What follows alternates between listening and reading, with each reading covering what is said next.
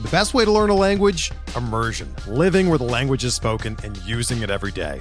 But if that's not in the cards this year, you can still learn a language the second best way, and that's with Babbel. Be a better you in 2024 with Babbel, the science-backed language learning app that actually works. Don't pay hundreds of dollars for private tutors or waste hours on apps that don't really help you speak the language. Babbel's quick 10-minute lessons are handcrafted by over 200 language experts and help you start speaking a new language in as little as 3 weeks. Babbel's designed by real people for real conversations, and their tips and tools are approachable, accessible, rooted in real-life situations and delivered with conversation-based teaching so you're ready to practice what you've learned in the real world. Here's a special limited time deal for our listeners. Right now, get up to 60% off your Babbel subscription at babbel.com slash bluewire. That's 60% off at babbel.com slash bluewire, spelled B-A-B-B-E-L dot com slash bluewire. Rules and restrictions apply.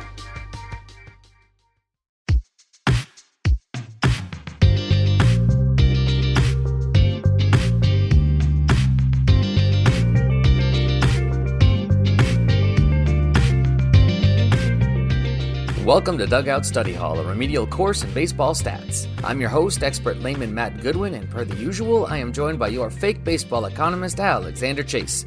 Joining us for this installment, all the way from the Pacific Northwest, is Michael Ajeto, baseball aficionado and Twitter king. We have so much to talk about on this episode, but before we get started with all of that, Mikey, how are things on the left coast?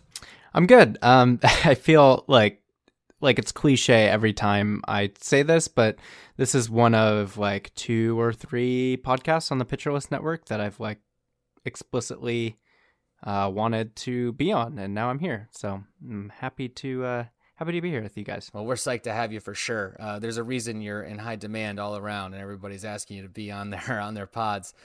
Uh, Alex, checking in with you down there in DC. How are things? Uh, you know, things are swell. Um, it was warm out today, and I got to sit on my uh, patio outside and um, not do work, and it was really fun. Um, That's pretty good. It's a good I hope day. I'm conveying as exciting as that actually is. Uh, yeah, it was pretty nice up here. I'm in New England, and uh, it was a pretty nice day uh, here as well. It's a nice change of pace. It was cold for a while. We Yeah. still got a little snow hanging around, uh, fighting fighting the spring, but hopefully we'll have that nice turnaround and be able to go outside and, and do fun outside things a little bit a little bit more often in the near future. Mikey, is it raining in Seattle? I want to ask this before we get too far off. Uh, no, it wasn't today. It's actually beautiful. Oh, okay, good, good, good. I have to say, uh, Seattle is one of my favorite cities. Um, yeah, Boston is my favorite city by far. Uh, Really? visited? Yeah, it's just a vibe. I and and I know Boston. Sometimes the vibe in Boston uh, is is not the right the right thing historically. Um, uh, but in terms of like the feel, the comfort, um, uh, Paris felt like that to me. And then when I got out to Seattle, it, it felt very very comfortable. Um, there are other cities around the world I enjoy very much, like New York. Loved, I love New York City, but it's just a different feel. It's a different vibe. Seattle's definitely one of my, my favorite places that I've been to. Yeah. Uh, so speaking of, uh, one of the things that you like to share with people on on, on the twitters is uh, is the, the local food. What's your favorite thing of the moment? What's the flavor of the week here? Um, so I posted a picture of this, but I would say easily like the best thing that I've had in the past long while uh was a suavemente um like Puerto Rican Elvis essentially. So it Mhm. was uh it was essentially uh there was peanut butter I would have to like kind of Well, you have me peanut butter, peanut butter. bacon. yeah, Yeah, I'm, right? I'm in. peanut butter bacon, uh, maduros, which is like fried plantains. Um, really, really good flavors. Like such a, such a good sandwich. Um, so that that's one of the best things that I've had in months. Um, at Addo Seattle. Uh, shout out to Eric Rivera. And then I was I was just on uh, Shaggin' Flies last night, and I was telling them about um, Hood Famous, which is Mhm. um, a Filipino cafe. Uh, like ninety percent of their products are like Filipino influence. Some are just like Vietnamese coffee, but um, super good. Uh, one of the owners is the MC from Blue Scholars, the um, rap group, and it's just it's a super cool place, and the food and drinks are incredible. Ah, that sounds amazing. Uh, one of the things that I don't get living out here in the suburbs of Connecticut is uh, is that sort of thing, and I definitely miss hopping on the train going into New York or, or driving up to Boston or hanging out in the cities and, and having access to that kind of stuff. Alex, I know you have a lot of local favorites in in your neighborhood. Why don't you talk to us about one thing you love, and then we'll get into our number of the week.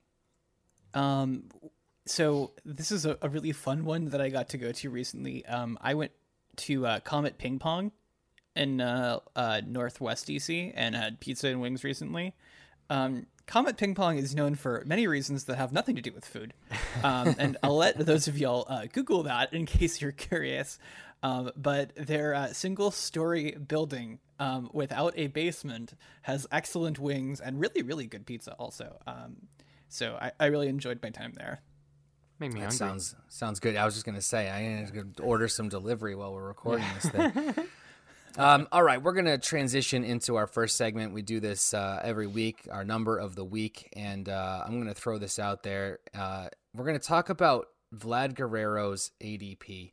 Um, the number right now is about 53. Specifically, when I looked it up, it was 53.19 for that uh, you know that 0.19 of a person uh, wherever wherever that draft is. Um, and you know I want to bring this up because yeah, Alex, that's that's Alex. Um, I, I want to bring this up because I feel like a lot of people are split on Vlad, not so much because of maybe his potential or his previous performance, but because of the the price tag um, and what you might or might not be getting. So um, I, I don't I don't care who we start with here. We did uh, rock paper scissors last time, Mikey, when we had Scott Chu on, which was really a great visual for a podcast. Uh, so. Uh, you can decide who wants to jump in first here on this, but how are we feeling on Vlad Guerrero's ADP relative to the risk versus the reward? Uh, was Uh, that nose goes? was that nose or nose nose go? Let's Nose see. goes. Nose go. So you go. Oh, Oh, all right. no, it's supposed to be you. you're up. We're really good at doing visual things. Yeah. Well, I mean, so I'm just looking at like the um the auction values through the bat X and kind of what I was thinking about is Vlad has a little bit of uh, I don't know if prospect fatigue is necessarily the right term because he's been good but he just hasn't been the player that people envision when they think Wander Franco or Vlad Guerrero Jr.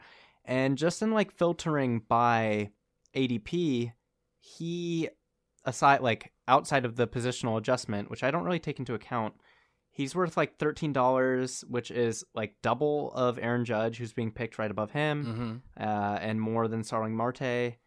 So, um, I think he is probably going a few picks later than he should be, uh, especially because first base is kind of a tough uh, position to draft.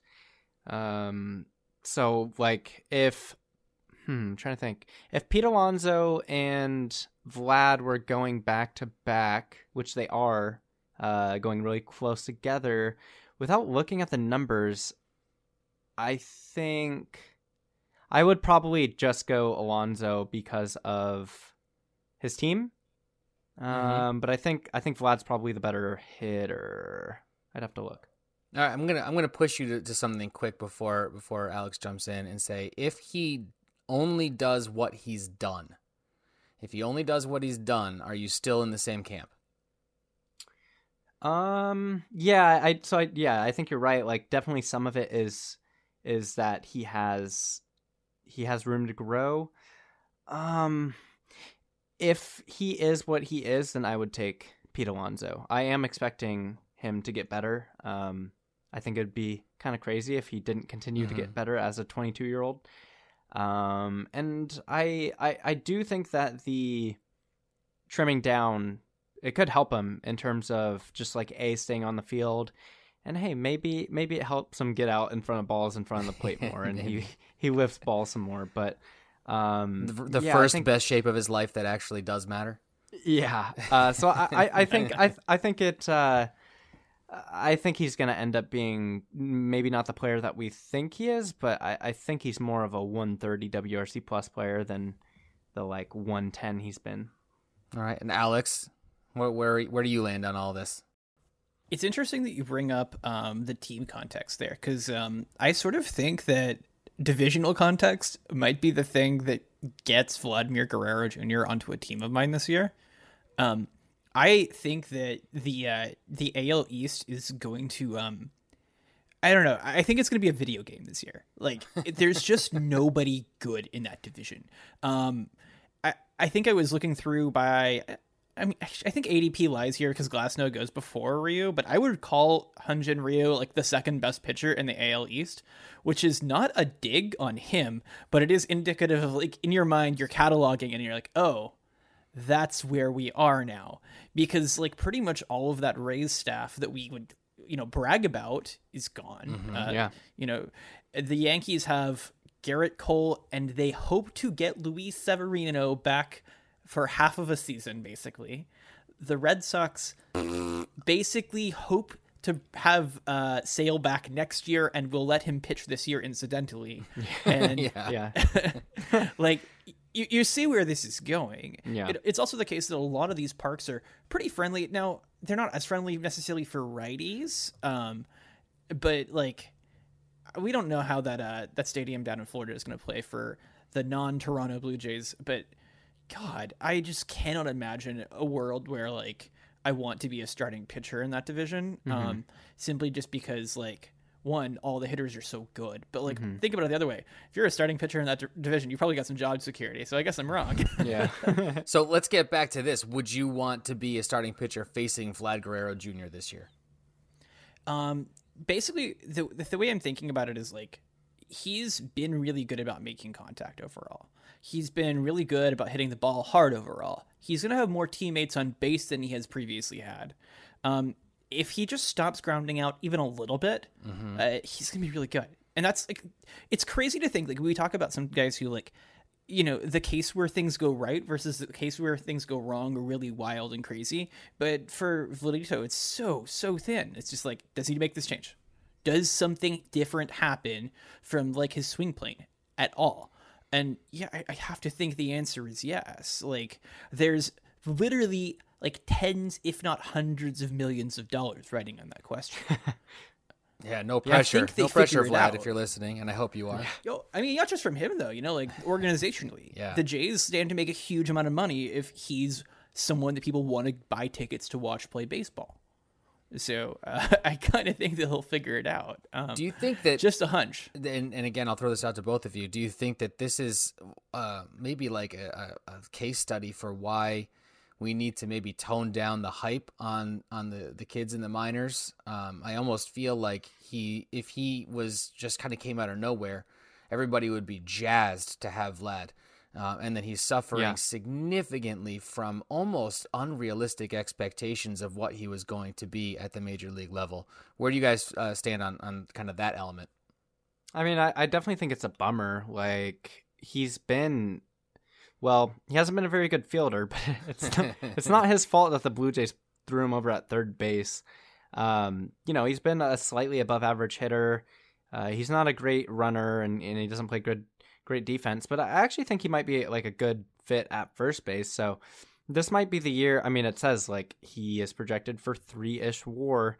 Um, I don't know how the projection systems. I don't know how they they bake in um, certain factors like uh, like I know the Bat X takes a lot of Statcast into account. Uh, do they take into account that he grounds like he puts the ball on the ground a lot? Because if they're just looking solely at his his batted ball data, um, they're gonna be pretty badly misled. But it looks like all of the um, projection systems like them plenty fine. So um, yeah, I really wish that we would stop doing this to players because it really does them a disservice. I, I will say a, a thing that I'm noticing recently with Bat X is that they tend to really love a couple guys who have really high barrel numbers, but like have some wonky barrel numbers. Mm-hmm. Um, so you can tell like what the inputs probably are going to look like. So like Nick Castellanos, who tends to barrel the ball a lot, but not exceptionally super barrel it, but also barrel it to center, which is a really good way to hit doubles and flyouts, um, not home runs. Yeah. Um, is rated really highly in the home run projections from Bat X. And you can tell that's just a place where their model is choosing not to include slightly more levels of factors in order to keep the predictiveness up. Because when you just add in more gunk to those prediction machines, um, they don't necessarily get better. You introduce more ways for them to be fuzzy, mm-hmm. not necessarily more ways for them to figure out a guy, right? Uh, so, you know, like I imagine for uh, someone like him who's got uh, problems getting barrels despite his really high like hard hit rate sort of data, there's probably some like there's probably some way that they're accounting for that. Um, mm-hmm. But it's really hard to incorporate di- directionality and like at some point, you know, the, the gains in accuracy, uh, like going backwards, don't outweigh the gains in accuracy going forwards. You just kind of take what you can get. Right. Yeah, well, I I think that this is going to be a big year to see. Um, uh, you know, I think there is something to the best shape of his life. It seems as though he, he really made a, a significant effort, and that the the improvement started at the end of last year, and there was a correlation between his weight loss and his on-field performance. So I, I want to see good things. I can say that with certainty. I, I want good things for the kid. I think uh, he'd be a very exciting player for the league. Um, you know they probably would mismanage that and uh, and uh, not capitalize on it the way that they should. But um, I, I, think he'd be very exciting uh, young young guy to see for you know the next 10, 15 years. Um, all right, let's transition into our central question of the episode. Uh, this one's called "Just How to Be Right." Uh, we have a kind of our series about how to be right about specific things, and this one it, we're going to talk a little bit more broadly about things in general. Um, you know, here at Dugout Study Hall, we're we're not the kind of pod that's going to do positional previews, so this is kind of as close as we're going to get. Um, we're going to talk a little bit strategy. We're going to talk a little bit about players. Um, but what we're really trying to get at is where can I be right in my drafts where my league mates may go wrong? Or how can I avoid being the one who goes wrong? Uh, and I guess we'll start with strategy. And, uh, and Mike, I'm going to turn it over to you first. You recently participated in a TGFBI draft, so maybe talk mm-hmm. to us a little bit about that, and we can uh, segue into you know what was it that went right, what was it that went wrong, who kind of fell to you, who, who you know, how did it all work out uh, in ways that you're happy and in ways that maybe uh, you wish it had gone a little differently. I saw a tweet from there's two tweets. It's one is is Alex Chamberlain saying something about um, and I can't remember the exact ver- the exact verbiage, but he essentially was like, the takeaway is like everyone loves their team in the first twelve picks, and after yeah. that, like you know, who like oh oh no, I, I remember this one. Yeah, it's like everyone loves their team after two picks, and everyone hates their team after twelve picks. Yeah, I think yeah, it's um, something like that. And so. I I loved my team. Like I I started off with Story and I picked down the the thirteenth spot. Story, Bellinger, Maeda, Springer, Hendricks. Mm. And I could not have been more thrilled. Like I I got a pr- like pretty good power speed blend. Um I'm not I'm not sacrificing averages. Mm-hmm. I love Kenta Maeda as I like to call them glue guys, um, but with some strikeouts, yeah. and then uh, Kyle Hendricks, who's a glue guy with you know fewer strikeouts. Um, so for me, it was just kind of smooth sailing um, for a long time. I got Ketel Marte. I got Jeff McNeil at like one around like 100, which I felt like was criminal. I don't know why. yeah. Especially if you want average. He's a second baseman. Yeah. Like it's so tough to find these guys. I wasn't planning on taking Ketel Marte and, and Jeff McNeil back to back, but I was willing to do it. Um, and I think that's where things started to get a little more interesting. Like I took I took Kenley Jansen after that, which like I wasn't thrilled about, but who's really thrilled about taking any closer mm-hmm. uh, ever? um, Tyler Mahle, Josh Bell, uh, Gio Ur- Urshela, Urshela. Um, I feel like one of my weirdest picks, and I've been I've been talking to to Chase. Uh, Maybe a little bit. yeah, a little bit. Uh, once we got into, you know, like the 12th round, actually, so like the 12th round and after, um, Devin Williams, I wasn't sure. Like I I made it a really big emphasis this year to even if guys are falling, it's not about getting the best values, it's about creating the best team. Mm-hmm. And so like in that Kenley Jansen spot, I really, really wanted to get Joe Musgrove. But in my head, I was thinking, you know, I already have Maeda, I already have Hendricks, I don't need him. Mm-hmm. I do want a closer that I deem like a stud, like a guy that's gonna keep his job, is gonna, you know, put up solid numbers. And I think Kenley is that guy, even if he's sitting at 90. Um, and there's so few you know, of them in the league, especially the way things Right. are now. Yeah.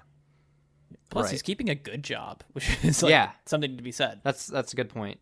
Um, and I was comfortable doing that. Like I, one thing in this draft is, I didn't even really have to get like Hendricks. I don't feel like, like maybe if I didn't take Hendricks, I I could have taken Mun, uh, Musgrove later. But I'm just once I have a foundation of any sort, um, I'm pretty comfortable getting pitching later. And I Mhm. waited a long time. Like I got Maeda, I got Hendricks, and then I got um, Tyler Mahle at 133. I set the minimum at at that, and then someone else took him at 126.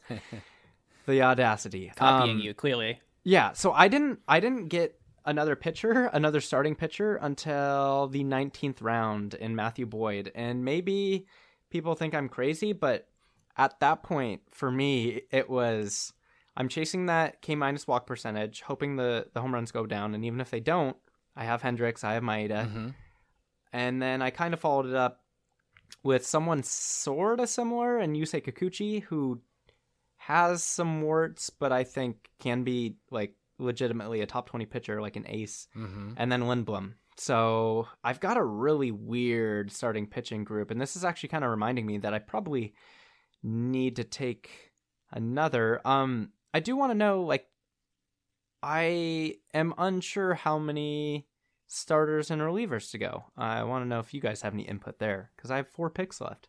So like I think this kind of like starts to open up the can of worms that like I'm interested in. Like when I you know I guess I didn't have to twist your ear to get you here, but like I'd like to believe it. Which is like you know, like how a particular sort of league changes the way that you're gonna feel about things. Because you're gonna set your lineups uh, for pitching once a week in TGFBI. And same thing for NFBC. And I, I think that weekly de- leagues are dumb and I hate them, but I also understand that if you want to get a bunch of quote unquote industry, quote unquote, again, professionals to draft people, um, that you got to be a little bit lenient about these sort of things so that they don't just, you know, like all not want to do it. So I'm assuming what you're going to have something like, like how many pitching spots do you have? Is it nine? Uh, yeah. It's nine. Yeah. Then like, I don't know if you don't feel like that third reliever is actually going to be like adding something. And I think that most of the time I'd probably be expecting to start six starting pitchers, right? So like, how many more than six starting pitchers do you currently own? Uh, I don't know. Let's see. One, two, three, four, five. I have six. So And how many relievers do you have? Uh, three. Yeah, I'd probably pick up another starter and uh, uh, maybe roster eight starting pitchers if you really feel like you want to own a guy. But the thing is, like, you know, it's a question of like what your bench for does for you in weekly leagues, right? And this is like one of the big projects that I took on uh, shortly after I started applying to pitcher lists. Actually, before I got even like hired by Nick, um, was starting to fix like how we draft for uh, daily lineup leagues uh, versus weekly lineup leagues, and slowly it became like a more broad like uh, fan graphs calculator is broken, sort of like Yeah. rambling into the void at like three in the morning. um, but like there definitely definitely is like a very big under consideration for like how format is going to change the way that you approach things beyond just like number of teams and stuff like that. So like, um, you know, in, in your case, people on your bench are going to sit on your bench for the most part. Um, Yeah. So you can afford to kind of like handcuff and afford to do things like, you know, like roster uh, flyers, like prospects a lot more than you would either.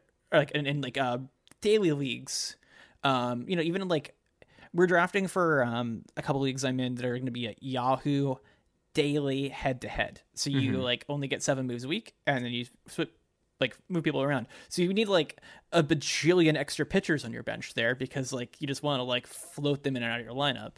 Um, but I imagine in your case that's not the case. You just like want to grab people that you want to own.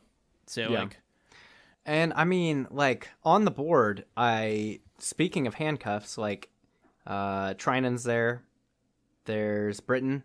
There is uh Staumont and Bummer and Pagan. So I feel like between them, I probably should grab another reliever. And I feel like the person that's most likely to actually get that spot is actually someone that you referred to me in, in Staumont. Yeah, I I think that he's like an interesting like pseudo handcuff, pseudo dude to just stick in your lineup whenever you don't have like a good two start guy at the end of your week, like Mm-hmm. in all likelihood, you're gonna have to pick up like a starting pitcher or two at the waiver wire at some point. Mm-hmm. You know, the guys you're drafting aren't going to be the guys you have all year. Um, but the nice thing about Staumont is, is if he's occupying a roster spot, you know, I, I wouldn't feel terrible. It's kind of terrible about cutting him loose or anything. Mm-hmm. But also, like, in the event that like you just don't like a matchup, like throwing him into your lineup is gonna help you out uh, in the long run. Like he's gonna get you some ratios help. He's gonna get you some strikeouts. Uh, depending on situation, uh, he could be a closer pretty quickly too. So it's a sort of like win-win. Just keep your team okay sort of guy um, Yeah. that doesn't make your life harder. I think that's Yeah. that's something that maybe doesn't get talked about all that much is is the relief pitchers that that have those good ratios that are phenomenal setup guys. In in today's game, they could very easily become a closer or at least pick up mm-hmm. saves for you in an off week. And if you're the guy who has that person and you don't have to go to the waiver wire to get them when that change happens, that's a huge advantage. And man, So, I was I wanna I, flip- was I was Oh, no, really wanting to get like like guys like Hector Neris and like Amir Garrett or you know maybe someone with more job security, but that's kind of why I took Devin Williams earlier is because he is going to give me super super super quality innings, and I saw a tweet from like Rob DiPetrio and he was essentially like, I don't understand why we believe in Devin Williams at all. Like he was not even good in 2019. And I replied and I was like, these are the two super simple reasons. His changeup is way different. He gets like 10 more inches of depth and um, he started throwing it way more. Uh, but Hader isn't like he gives up a lot of home runs and he also walks a good amount of hitters. So he, it's not like he's like super secure in his job, I don't think. He's also left-handed, right? This is like Yeah. a weird random thing. Yeah, I, I don't know how much a Counsell cares about that, but it just in that regard, like they should realistically not have a closer in that bullpen. They should have a platoon that matches to like who's up, and it shouldn't even be about leverage. They're both, in my mind, equally capable of handling the last three innings or so. You know, if Counsell's doing his job right, those guys are going to mix, and match. Sometimes one of them will be the closer, and like the move towards leagues without saves has to happen because the move towards good baseball is abandoning saves, right? Yeah.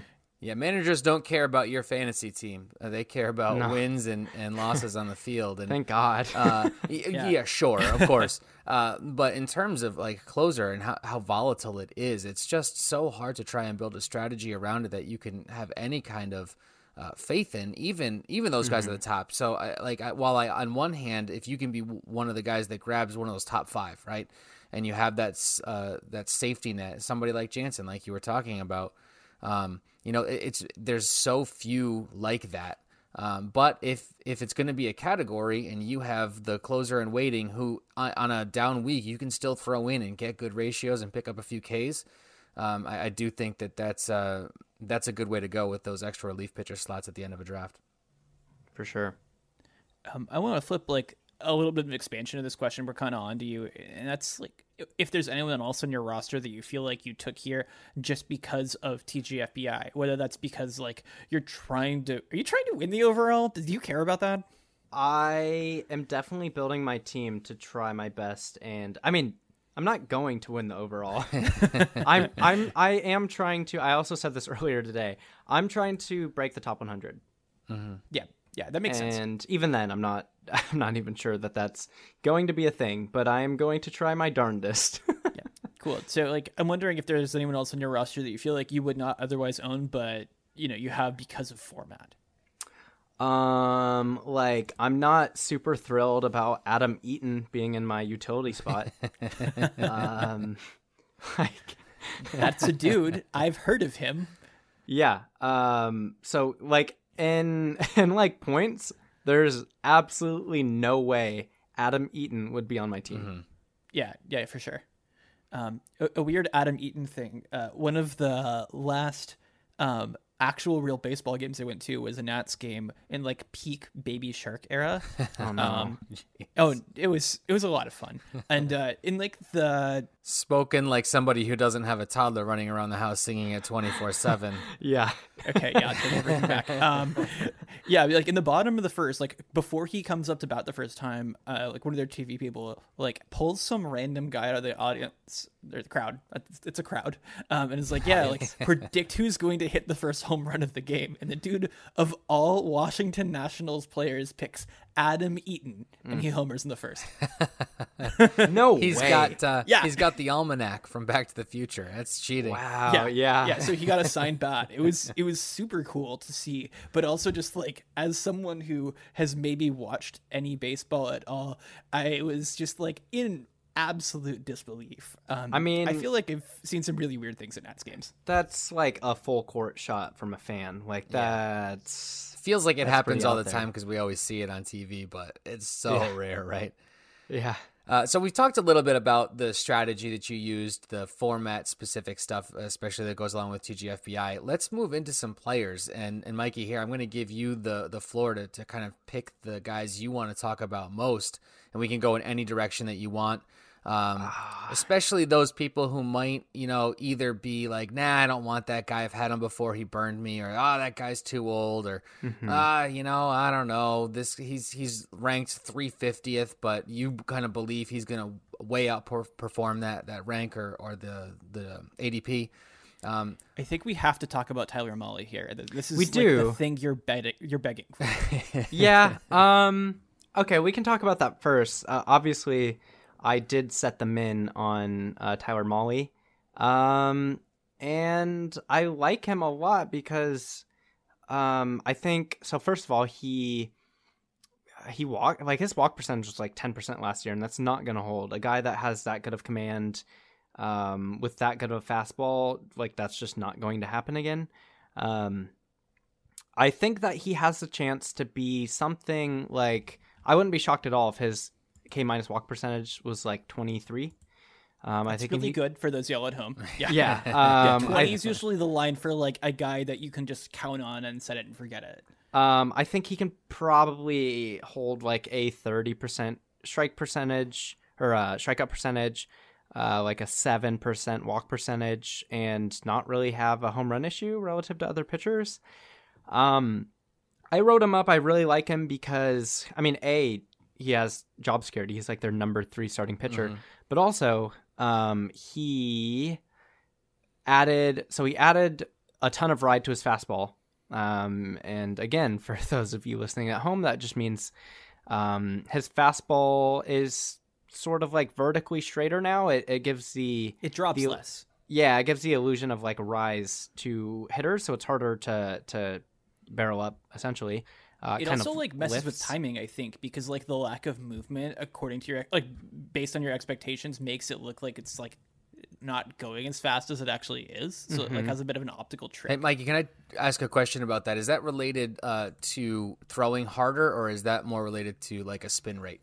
So it's two things. One, you'll find a pretty strong correlation between um, velocity. Well, I wouldn't even say like a strong um, correlation, but basically, like if you throw harder, you're going to throw with better ride, unless you have a pretty extreme um, like access of your fastball.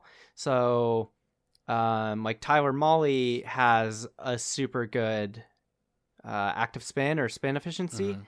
um it's like nearly 100% i think at some point in 2020 it was 100% so he spins it perfectly uh with perfect backspin nearly yeah, yeah, that's the thing that i think that we got to make, make sure we say there. It's like almost if you're dealing with like a like a pool shot and you Mhm. hit the ball in such a way that like it's not gonna spin it all when it like ricochets off. It's just Mhm. straight up and down movement basically Mhm. right? Right. Um and so um that just sets up a lot. Like if you have a good fastball you don't need to do that much else. Like brandon woodruff is really good and has a really really obscenely good fastball his other pitches aren't that great he just can throw his fastball ton because it has a 17% swinging strike percentage, which probably won't hold in 2021, but it's still pretty good, and he'll still have a pretty good one. Um, so Tyler Mahle is like, he might be like my number one guy I'm betting on. Like, I think probably, I mean, I set the min on him, Yeah. so at 133. So I, I think he is the guy that I'm betting on. Um, so I mean, I think the other guys that I'm kind of gravitating towards are guys that people don't like because they're old. Um, Buster Posey is one of those guys. Um, I don't think I don't think there's any reason he should be going at like 250 when a lot of guys like him are going at like 180. Mhm. Um, Mm-hmm. so Buster Posey is one of my main targets. I got him in TGFBI. I double tapped and, and went Danny Jansen right after him. Um, I'm so another, happy you did that. yeah, I was, I was. I mean, that was that was another uh, uh, chase referral. Um, he was a guy that I was looking at, but not like a guy that I was specifically um, like I need that guy. Um, Justin Upton is another fantastic example, and not only is he, um, you know, someone who is we're just biased against because he's old, but he also made some some uh, tweaks to his mechanics late last season and just raked. Um, so his numbers look really bad for 2020, but he's pretty good and actually like might contribute some stolen bases too. Um, I suppose the pitching version of these guys, even though he's not old, he's like he kind of pitches like I don't know if you're if I was like Josh Lindblom is 37, you'd be like yeah. um, uh, I'm super into Lindblom. Like I I have him at like 76 in my rankings or something like that. Um, he what is he doing? A he is adding spin efficiency to his fastball. He made it um like a huge emphasis this offseason and he went from I think he raised it like 20%, which is really, really significant. Yeah, Lindblom, um, not only is he, um, did he add a lot of spin efficiency to his fastball, um, but I think he might have been working on a pitch or something like that. Um, it, it seems like everyone is adding a split change this offseason. Like, there are at least half a dozen pitchers that have done so, and that I approve of doing so, but it's kind of, you know, it, it it, it makes you nervous too. Well, if everybody's Um, doing it, it's harder to tell who's doing it, and it'll make a difference, right? Right. I feel like if you guys have ever played like out of the park and you're like, I just want my two pitch guy to develop a changeup, it's like, all right, Yeah. good luck. it's not actually going to be any good. Yeah, it's not going to Yeah. be a good changeup or an effective changeup. Uh, While while we're kind of talking a little bit about spin efficiency, I think this is an important thing that I came across. So uh, if if the two of you could speak to it, um, because I think you probably understand it on a different level than even I do. Um, but it was really interesting about the spin efficiency, not only helping to keep it on plane, right? If it's 100%, it's it's more likely to go straight, but it affects drop as well.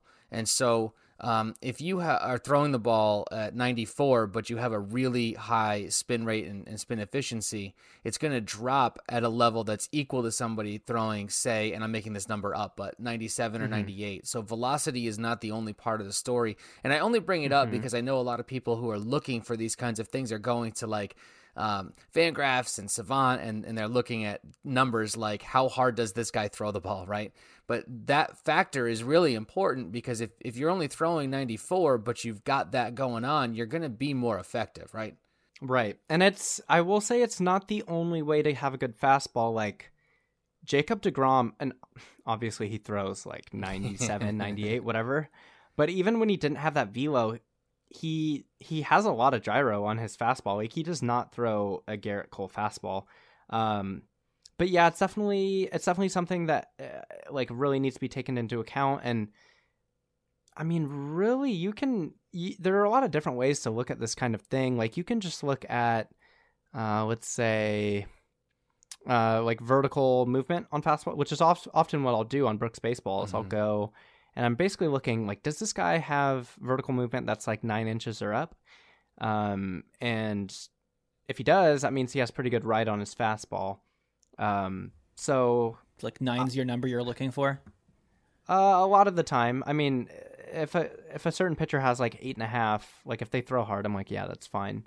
Um, but so you know, like there's no there's no clear cut way to to kind of do it.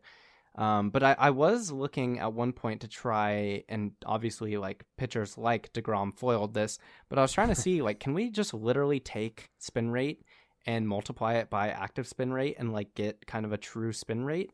Um, and the R squared for I think swinging strike percentage was like fine, like it was about as good as like um, normal spin rate, but obviously uh, it is just like philosophically Y- yeah, flawed. it, it's kind of weird. Like I, I want to like go into the weeds on this stats thing and then kind of just try to exit back into reality. Could- before we bit. jump too far down, Alex, could you just um uh, bef- and and I'm gonna leave you to do your thing, but could we just uh, explain R squared? It's a, something that's thrown Yeah, around. no, that's actually a where I was gonna go with this. Perfect, because I think. Yeah, yeah, yeah. we hear it a lot, but I don't know that if everybody quite understands what that means.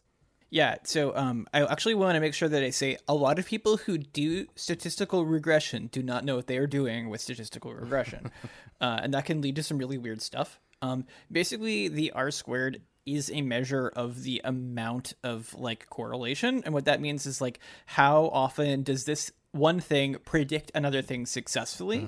Um, not necessarily like future, just like if I know someone's height, do I also know their jean size or something like that? Um, If I know that someone eats Taco Bell four times a week, do I happen to know, Mikey? I'm not attacking you here. You Getting know, personal um, I- here on when the I- pod. Yeah.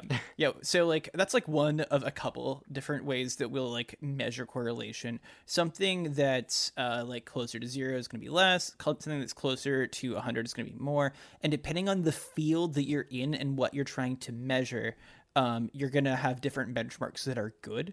So when Mikey says that like something about r squared with this particular thing you just gotta find a good thing to compare it to so like uh i I think that his, his like true spin rate thingy um when you go plug that a into a technical thingy term, the thingy. yes of course yeah yeah you go and plug that into your statistical whatever um you just want to know like am i getting better predictivity of a thing that i think this thing would reasonably help me predict if i, make was this not. change yeah. yeah. Um, so like, um, yeah, we could probably do a longer episode where I just complain about people who don't know how to do correlation, uh, doing correlation and thinking they're doing research.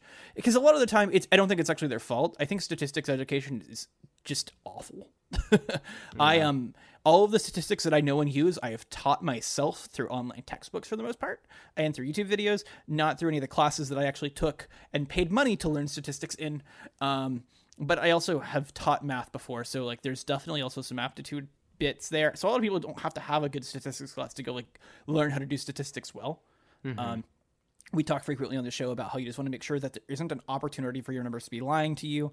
A lot of people will try to improve R squared, but they won't actually get at why the number would be flawed, why two things would not be related to each other, and try to fix that in their correlation. Well, I would also let's throw out- Yeah, let, us probably kill this conversation. Yeah, yeah. can, I, 'cause don't I- but I mean, I think you could, you could uh, theoretically, you could have two things that have a really good R squared, but are just coincidental, right? Like, it- Uh, it yeah, doesn't yeah, yeah, necessarily another even causal.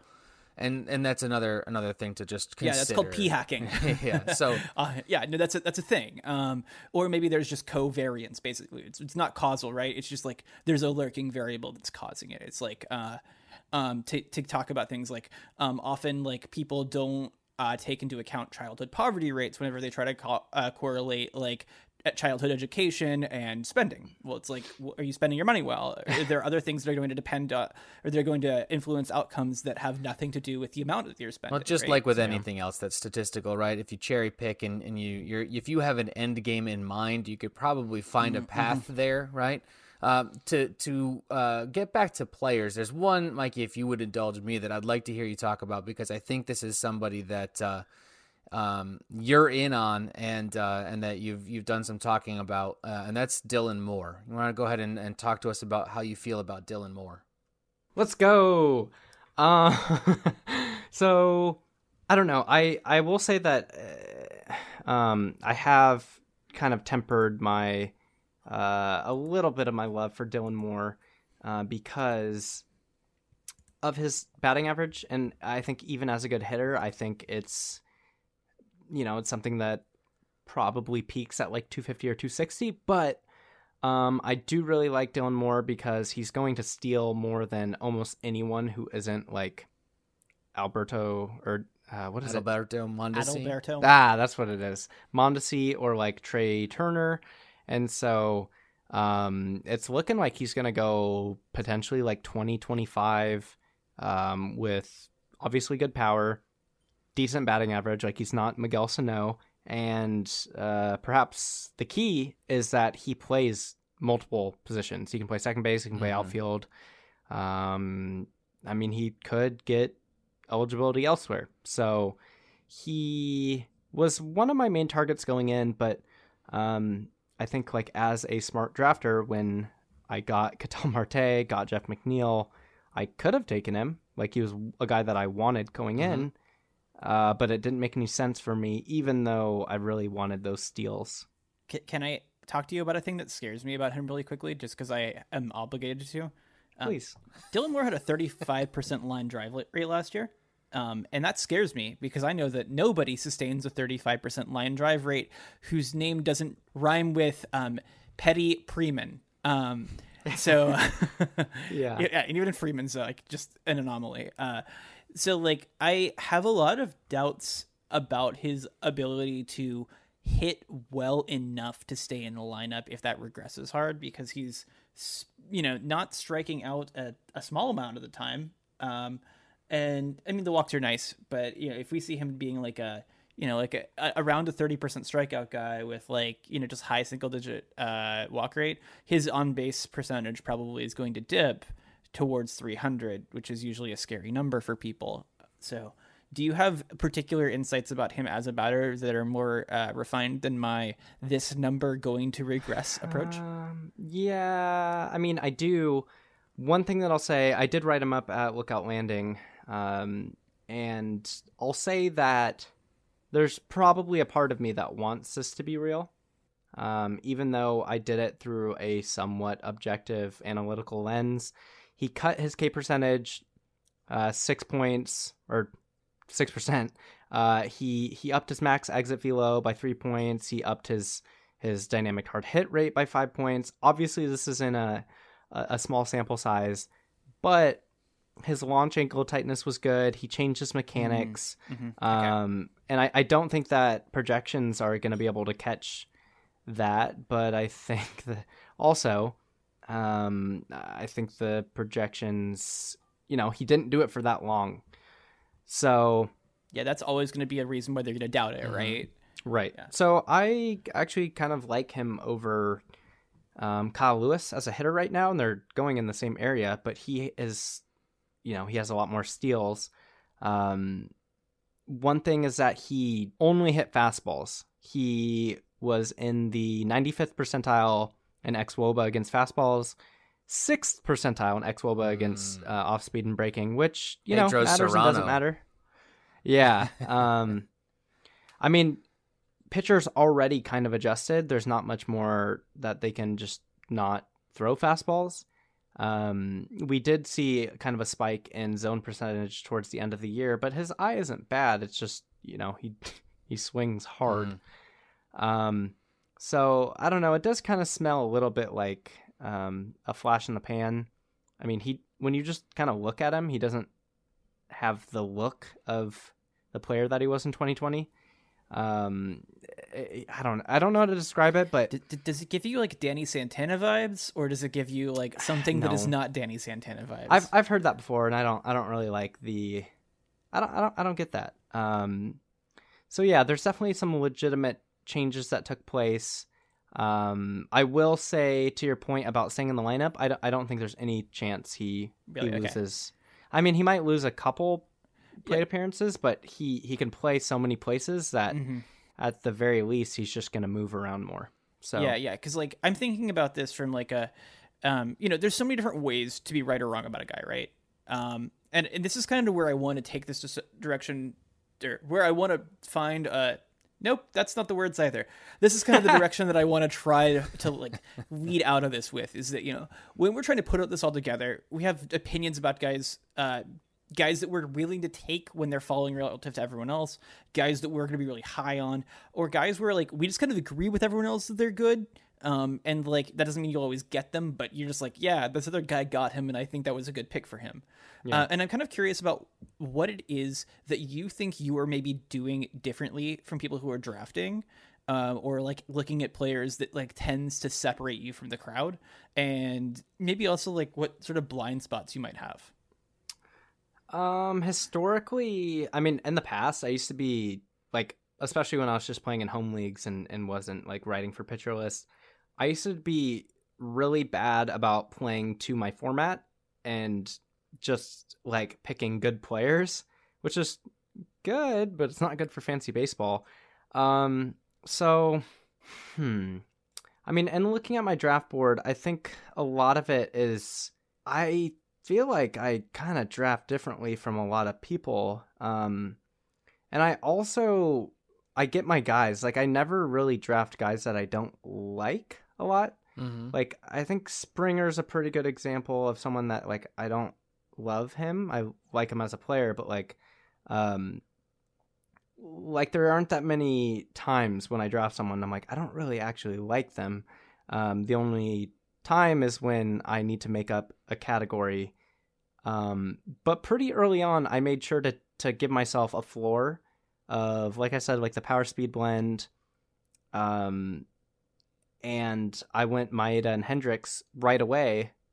Oh, not even really right away, like in the first five rounds, because I wanted to just have guys that people kind of consider like blah, but they give me the ability to draft Matt Boyd and Kikuchi and probably another high Bet on the upside guy. because you've already got your floor built in. Yeah, Yeah. it sounds like you know that you're not winning the draft in the first five rounds. Nobody wins the draft in the first five Right. rounds. Mhm. That's why everyone's happy with their team. Um, you'll lose when someone gets hurt, but otherwise, like the only thing that's going to separate you from the rest of the pack and like the other people in the other TGFBI leagues who drafted the exact same five guys by roll of Mhm. dice is that you're doing some crazy stuff later on relative to the field. I, I think you seem to know that, and I don't Yeah. think a lot of people seem to know that, like what their victory condition is. Mhm. Now, like realistically speaking, as you look towards like this, what sort of like things do you feel like do you worry about with this team, and kind of like your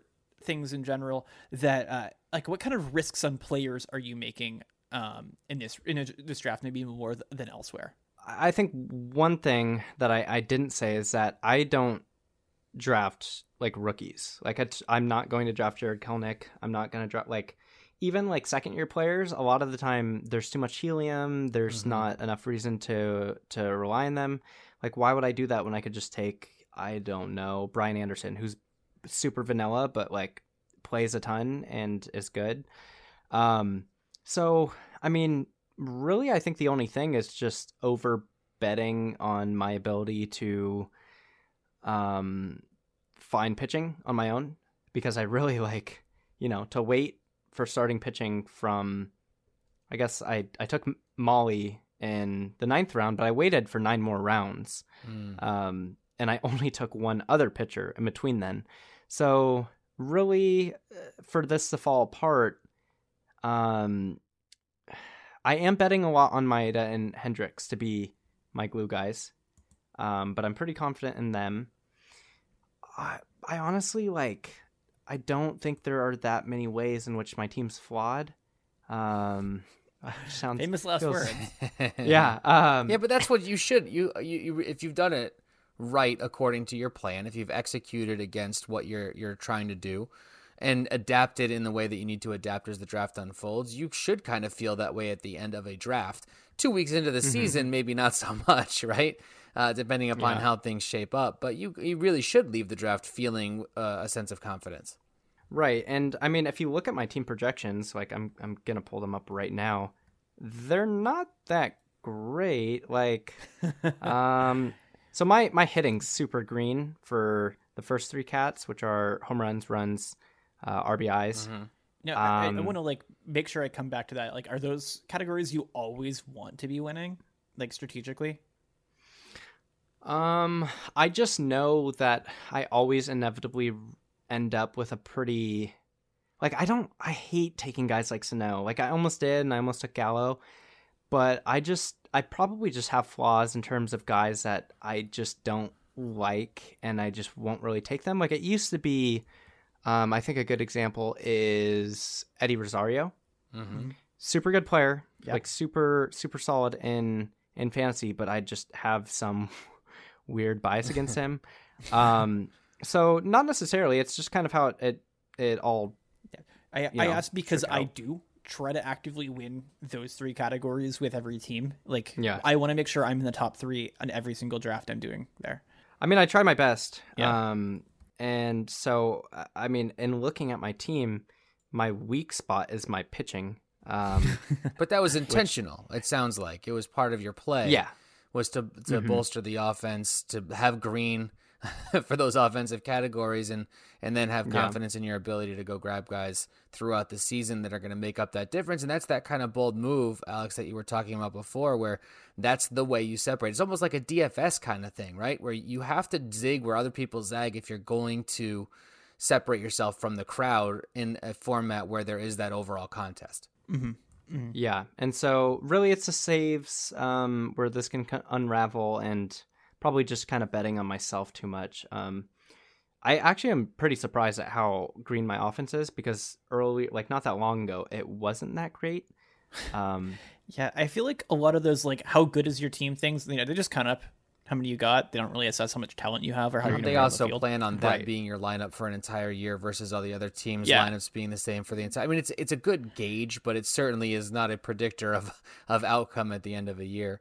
Um, yeah, and I don't want to uh, to end this conversation at all. Uh, and, and, in fact, I think because of that, we're gonna have to have you come back real, real soon, Mikey. But before we have to I'm let so you down. go, um, I want to to shift gears here. Uh, we usually do a pass fail segment. We're gonna we're gonna skip that this week and move to off the books, which we haven't gotten to um, in the past few episodes. And uh, I'm gonna make you commissioner for the day of Major League Baseball, and you have the power to oh, change yes. one thing, uh, and it will stick. What Ooh. what is the one thing that you would change first? What's the one thing that the MLB should be doing right now uh, a change to the game, a change to procedure, a change to anything, what would it be and why? I would write the CBA myself.